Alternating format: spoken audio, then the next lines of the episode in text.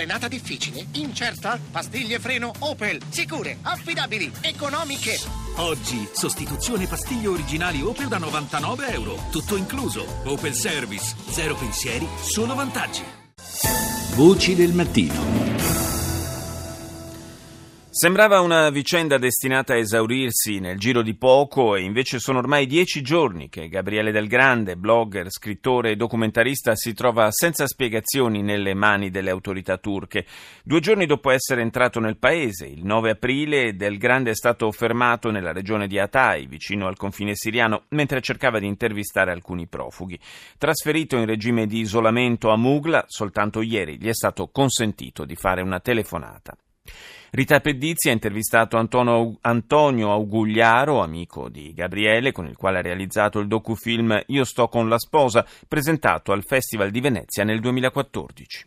Ieri sera è riuscito Gabriele a mettersi in contatto con Valeria Verdolini, che è una nostra cara amica, dopo aver fatto una piccola dire, ribellione nella cella di isolamento dove è detenuto in questo momento. Al telefono gli ha detto che viene interrogato tutti i giorni perché i turchi hanno capito che lui stava facendo un'inchiesta sull'ISIS e sostanzialmente vogliono carpirgli delle informazioni, vogliono i suoi contatti. Questo probabilmente è il motivo per cui si allungano i tempi del suo rilascio e questo è il motivo per cui lui ha deciso ieri sera di intraprendere uno sciopero della fame. Come ha fatto a chiamare questa vostra amica? Lui ha chiamato dal telefono interno al, al centro in cui è detenuto sostanzialmente. Ha fatto una richiesta, all'inizio non è stata accolta, insomma ha fatto un po' di casino ed è riuscito ad ottenere questa telefonata. Lui ha telefonato proprio dall'interno del centro e ha specificato di essere circondato e ascoltato da quattro poliziotti. Ha detto di essere stato spostato nel centro di Mugla, lo interrogano perché vogliono i suoi contatti e quello che lui è riuscito, perché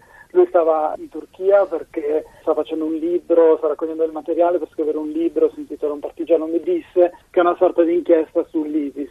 Probabilmente, ma questo possiamo solo supporre perché la comunicazione con lui è durata veramente pochissimi minuti, la polizia turca ha sentito delle sue registrazioni e quindi vorrà sapere cos'altro ha raccolto. Ecco. Quello che c'era stato detto via del clamore mediatico le trattative eh, si erano un po' complicate, le autorità turche si sarebbero eh, irrigidite e quindi di tenere un po' un profilo basso, per quello che stavamo cercando di fare insomma, però ad oggi sono passati quasi dieci giorni e ancora non si sa assolutamente niente, l'unica comunicazione che siamo riusciti ad avere con lui è stata questa telefonata con quattro poliziotti insomma intorno che ascoltavano, guardavano è durata pochissimi minuti, interrotta un po' all'improvviso. La cosa positiva è che lui sta bene, non, non, gli è stato torto un capello, però il problema è che non può telefonare e che comunque insomma, lo interrogano tutti i giorni. Non gli viene contestato nessun tipo di reato, lui è semplicemente infermo amministrativo. Vogliono però, il suo insomma, materiale? Eh,